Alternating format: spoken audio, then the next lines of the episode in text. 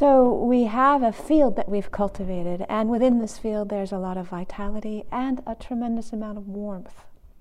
You know, so initially when people come, oftentimes people are a little bit saturated with the kind of um, stuff of the life that they've just um, kind of left, come here, and and the system is a little bit um, out of out of sorts. So it needs rest, it needs settling, and it needs a, a fair amount of nourishment oneself. We're depleted. We come depleted. And then, having received some uh, nourishment, settled, and then there's a tremendous amount of energy that bubbles. And so you can see at this point, there is no need to smile at people because the sense of empathetic connection with people is extraordinarily sensitive. We can feel each other and perceive each other and radiate warmth to with each other and from each other without needing to make direct contact. Yeah? And so, in that way, we can work with restraint not as a way of numbing ourselves down or as a way of shutting ourselves off or because we don't want to feel, but very much because we feel exquisitely. And that amount of contact is not necessary. So, one can feel the radiance of warmth of being in another person's presence without needing to make any direct contact at all. And so you can see how these things shift and change. And when there's this much sensitivity and openness and receptivity, then we can relate with each other in that kind of way, which is incredibly responsive and respectful, but not at all personally engaging.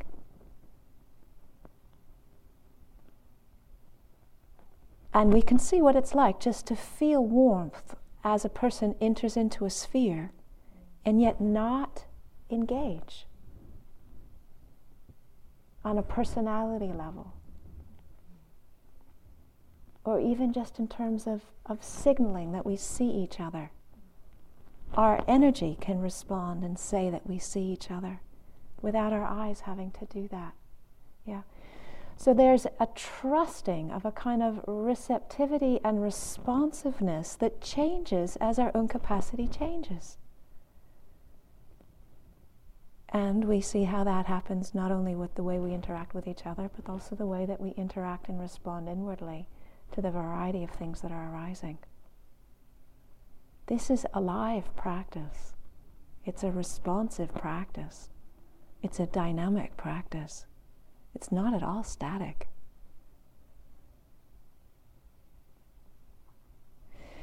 Now, what I wanted to talk about tonight is um, just I wanted to reflect on a phrase that um, I've heard Luang Por Chah say, or I've heard that he has said, which is meaningful to me. And the phrase that he said is, is, is that if you let go a little, you have a little bit of peace. And if you let go a lot, you'll have a lot of peace. And if you let go completely, you'll have complete peace. So when I contemplate on this phrase and I consider, well, what does it mean to let go a little? It brings me to mind of what it's like to cultivate sila. So when we take on the precepts intentionally and we begin to make clear boundaries about what is skillful and unskillful, and we stop going into um, activities and speech which are harmful or unskillful.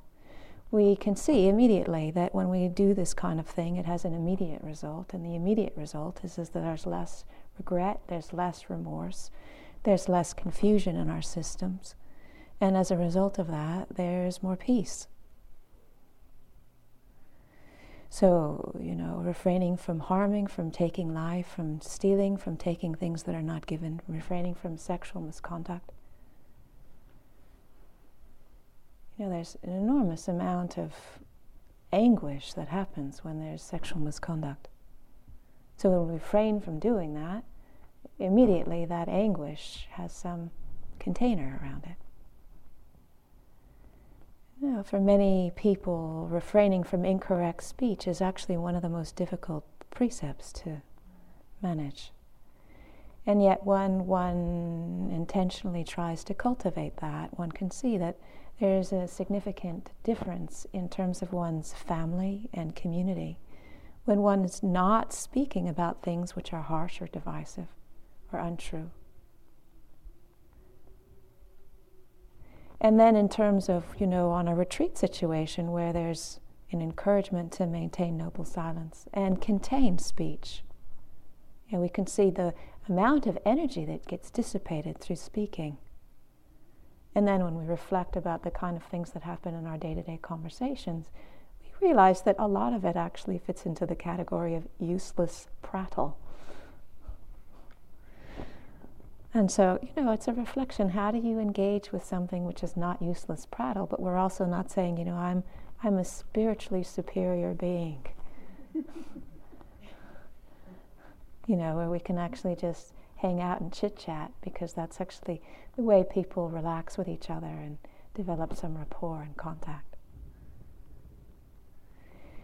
And the fifth precept to refrain from drinking and drugs. You know, one of the things about drink is, is, is, that it's the one thing that if we are engaging in drink, it dissolves all the capacity to keep the other precepts.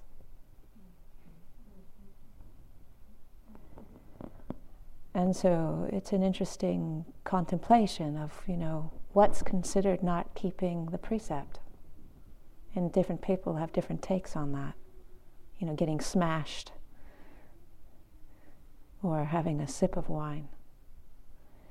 You know, and it's not for us to determine for you what is your understanding, but it's just to reflect that, you know, when there's an uprightness with these precepts, then the result is, is that there's less confusion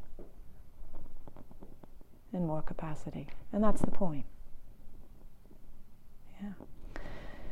So another thing is, is when we let go of the kind of monkey mind that's grabbing hold of us and we have more capacity to be present with what is happening. And you can notice that, you know, a little bit more concentration. And the colors brighten, the sounds brighten, the food tastes better. How the food could taste better, I don't know, but the food tastes better. You know, and the sound of a bird, or just you know the uh, uh, the the color of the light as it's passing through a frozen drop on the on the on the branch you know, it's like it, it's like it catalyzes this little moment of rapture. And the reason why it catalyzes this moment of rapture is because we don't have this monkey grabbed hold of our head and swinging it around in circles. you know, so just the capacity to stay present with things as they are and to bear with that monkey until it gets off your back you know, it, it allows the, the letting go enough to be able to be present with sense contact as it arises. And there's a joy in that. There's a peace in that, but there's also a joy in that.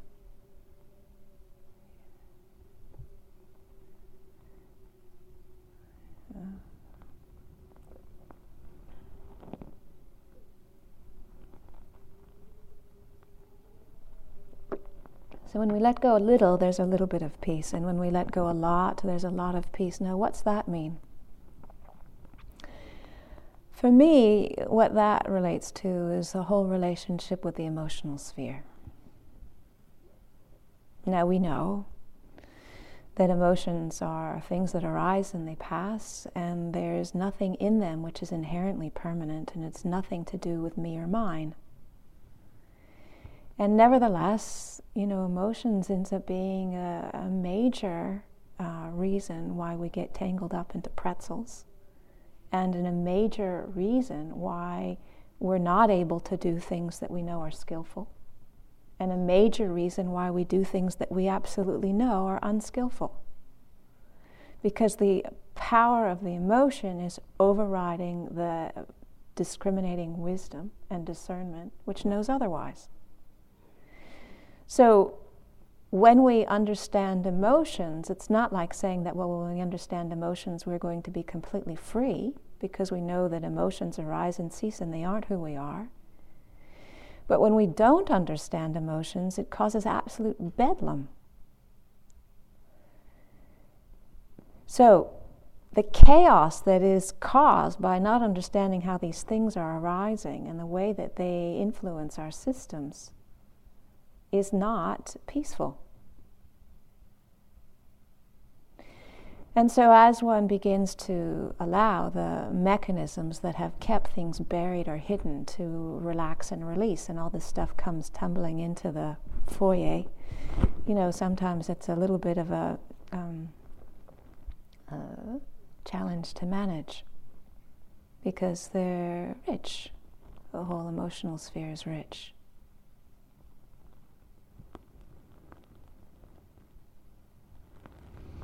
And yet, emotions have their own intelligence to them. And when something has been buried, it takes a little while for it to release the accumulated energy of, of not being allowed. And then once it's allowed and it comes into its own place of equilibrium, one can see that it is, in fact, just something that arises and ceases, and it doesn't need to have so much charge connected to it. Now, I don't know if this is the case for every person, but for me, you know, it has been a huge learning. And I've had to develop all kinds of special practices to deal with the variety of kind of, of weird habit patterns that I have around them. And so there's some things that flow quite naturally, and so, you know, that's fine. One can just be present with them as they arise and cease and know them and allow them to dissipate. And there's other things that I had strange conditioning that just simply were not allowed. And so there's repressive mechanisms that are in place that have taken decades to learn how to decondition. And I need special practices to apply in order to help give permission to tolerate these things that were not allowed. I mean, for me, anger and sadness are too. They weren't allowed. And so, with anger, for example, it would, would oscillate between having absolutely no clue whatsoever that I was angry and then exploding because I couldn't see it as it was actually emerging into conscious awareness. So I had to give permission to be able to tolerate the experience of anger so that I could catch it as it was coming into consciousness without having to go through the painful and often damaging experience of exploding. And then dealing with the fallout of that. And then, what my other favorite tactic to do with anger was to implode. So I wouldn't allow it into conscious awareness, and I would stuff it into my body in my bones in my immune system.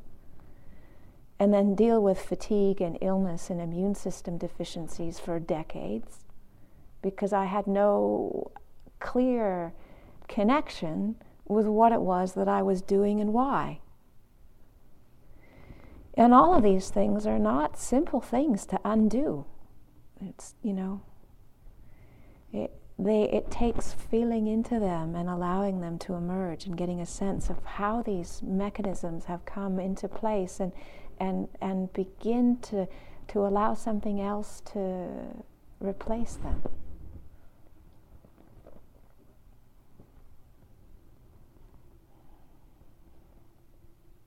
Now, for me, anger and sadness was something that was difficult to tolerate.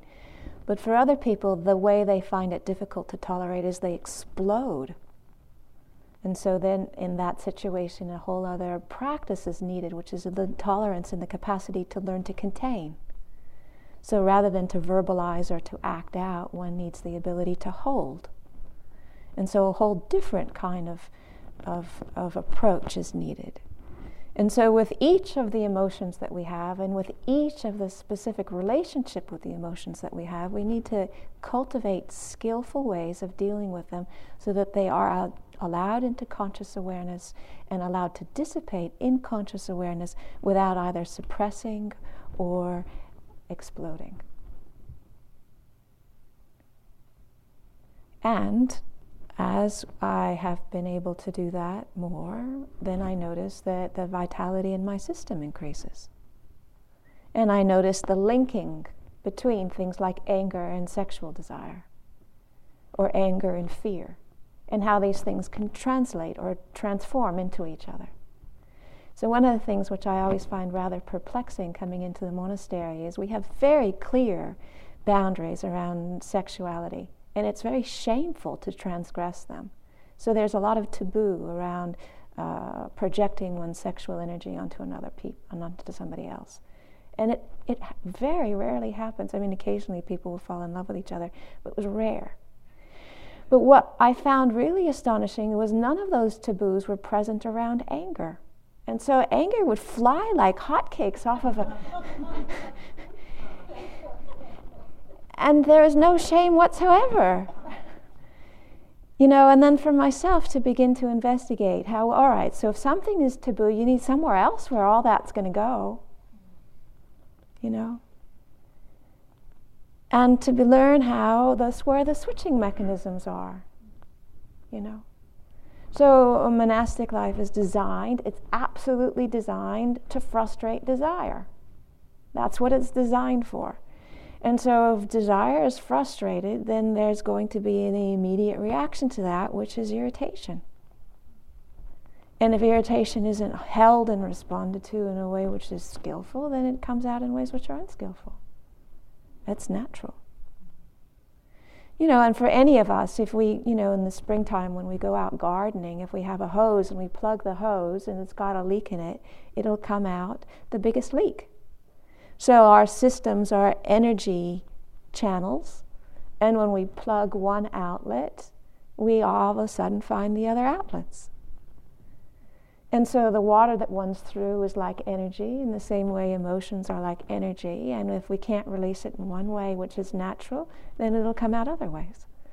So part of our learning is to see the switching mechanisms between the different kinds of emotions and outlets and begin to understand where the weak spots are in our own system and develop skillful means and antidotes in order to bring more capacity to hold pressure and also to uh, have things come out in ways which are not harmful and skillful, and then more in congruence with our own values, which is often to do with compassion and wise. And for myself, I can speak for myself. This is, has you know this has been a lifetime work, and I'm not finished. You know. And, you know, I have all kinds of tricks that I come up with. You know, I sing myself songs, I do all kinds of stuff. Because when there are certain kinds of things that are emerging, they require certain kinds of responses. And sometimes what happens is early patterning gets activated, and all of a sudden I find myself regressed into the age of two or three. And, you know, for a, a certain period of time, you know, I would approach that with, well, I shouldn't be like that. You know, I've been meditating this many years and I shouldn't be like that. And so, you know, I would do to myself, I go sit in your room on your cushion and sort it out. You know, well, who would say that to a two year old? Go sit in your cushion and sort it out. You know, but we have this kind of weird view that, well, because my physical body is not two, then that as an emotional experience cannot arise. Well, it simply is not the case. It does arise. And so, if you're dealing with a two year old, you need to respond and suitable for a two year old. You don't sit them on their cushion and tell them not to talk to anybody until they've sorted it out.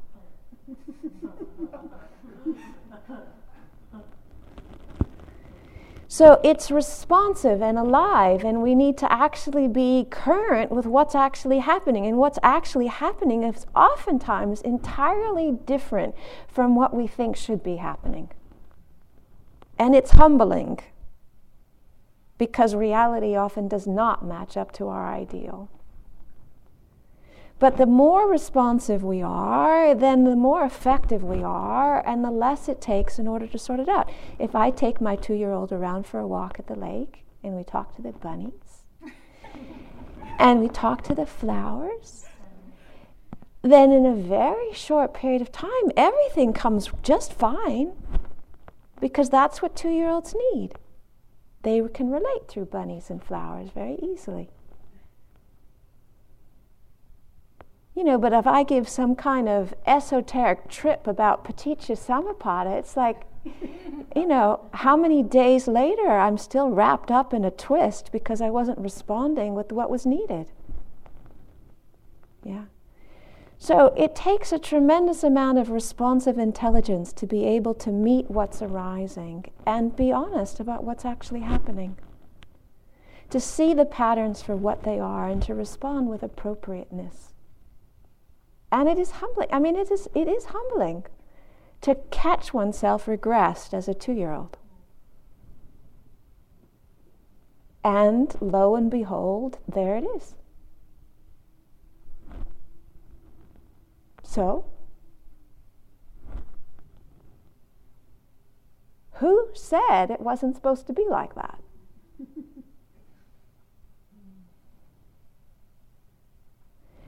So, when we begin to open up to the whole sphere of the emotional realm, not with some preconceived idea about how it's supposed to be and how it's supposed to look and what's supposed practice supposed to be like and how we're supposed, but incredibly intelligent and responsive. My experience is a lot of peace.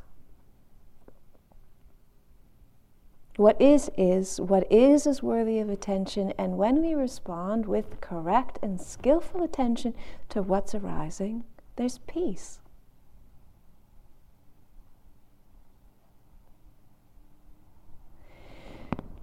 But no matter how skillful we are with emotions, and no matter how adept we are at being able to respond to what are we arising, it's not the end of the story because still there is subtle identification. This is me and mine. And even if it's my two year old, it's still my two year old.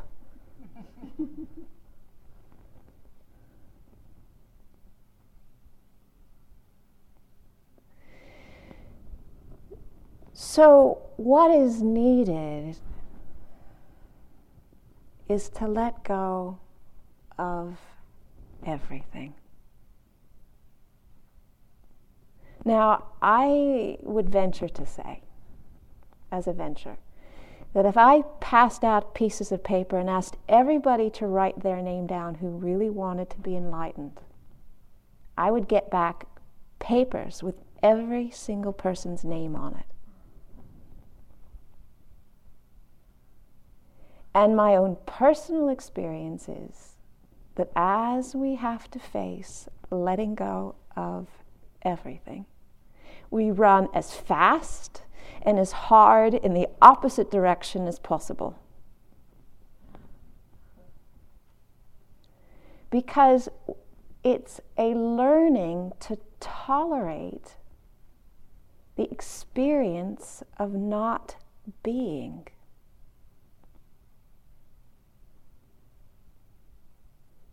Not being able to locate oneself in anything. Now, people have been sharing in the group interviews how what's happening as stories are falling away. And for some, the stories are incredible. They're tragic stories. And yet, they fall away. And then there's both this wonder and a fear of what's there when the story falls away. That fear is a fear that needs to be embraced, needs to be looked at, and needs to be tolerated in increasing doses. Because not only do we need to experience the fear of the story falling away, we need to experience the fear when everything falls away. Everything. When we stop locating ourselves in our physical bodies, in our physical illnesses, in our historical issues, in our emotional patterning, in our gender, in our sexual orientation, in our families, in our communities, in our relationships. He's still breathing?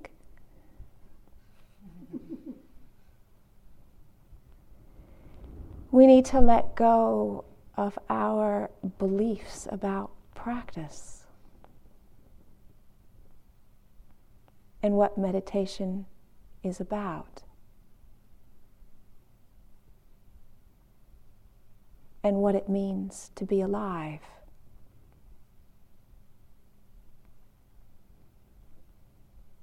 Every concept, every idea, every place that we locate ourselves is a place that we need to let go of.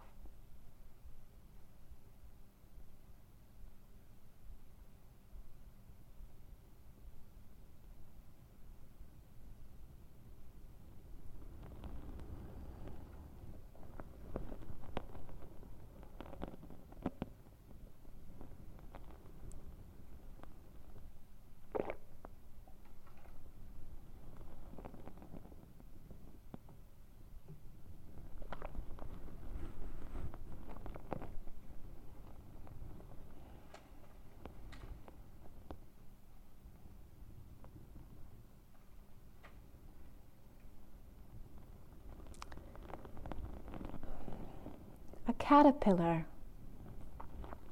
spends the first part of its life getting fat, eating as much as it possibly can to get as strong and as resourced and as able to manage the process of building a chrysalis and entering into a process of disillusion.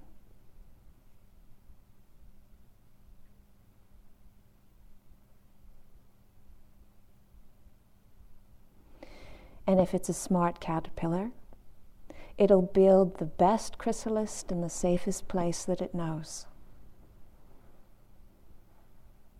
And then it enters in and enters into a process where every aspect dissolves into a sentient pulp. It's alive and conscious, but has absolutely no resemblance to the previous form. And it stays in that chrysalis, in that sentient pulp, until a process of its own intelligence allows an emergence of something that is utterly new.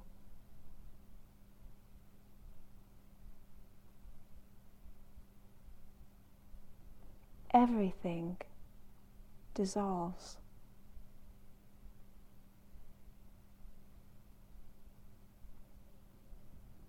And if that process is tolerated and not interrupted, something utterly new emerges.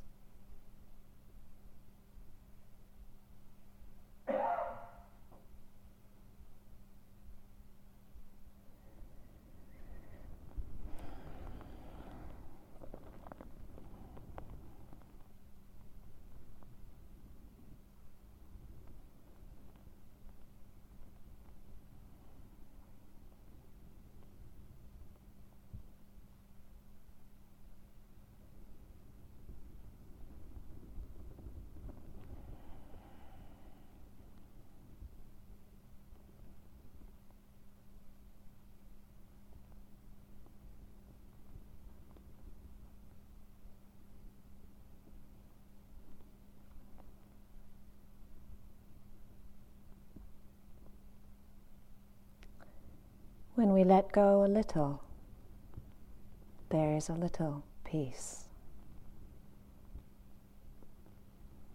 When we let go a lot,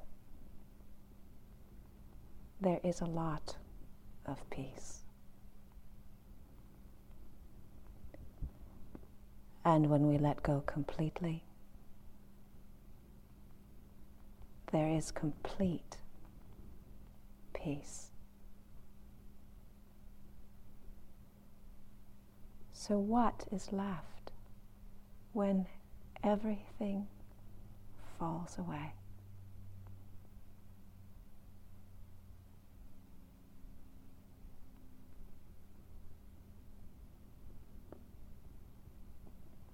That is enough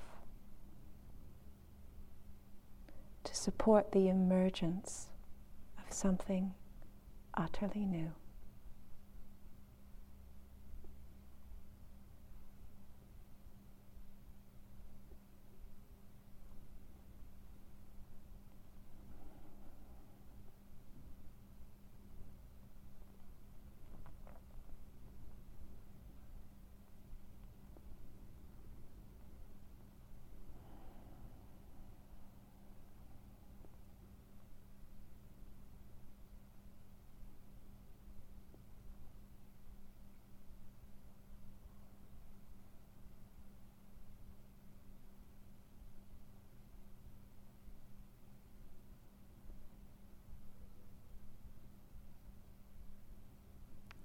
So there are a few more days left of this retreat.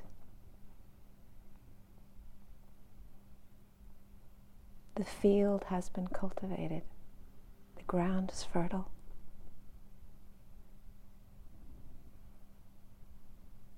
Make good use of the time.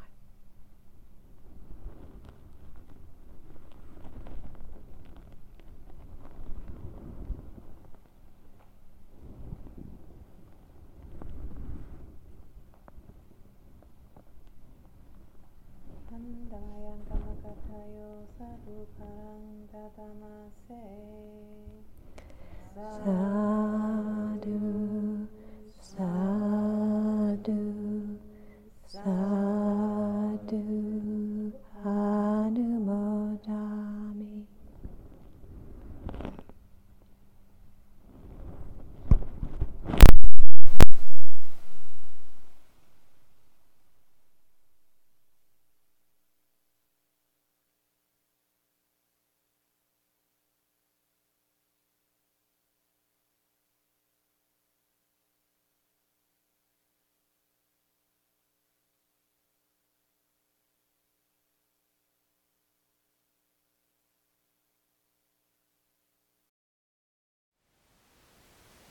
Thank you for listening.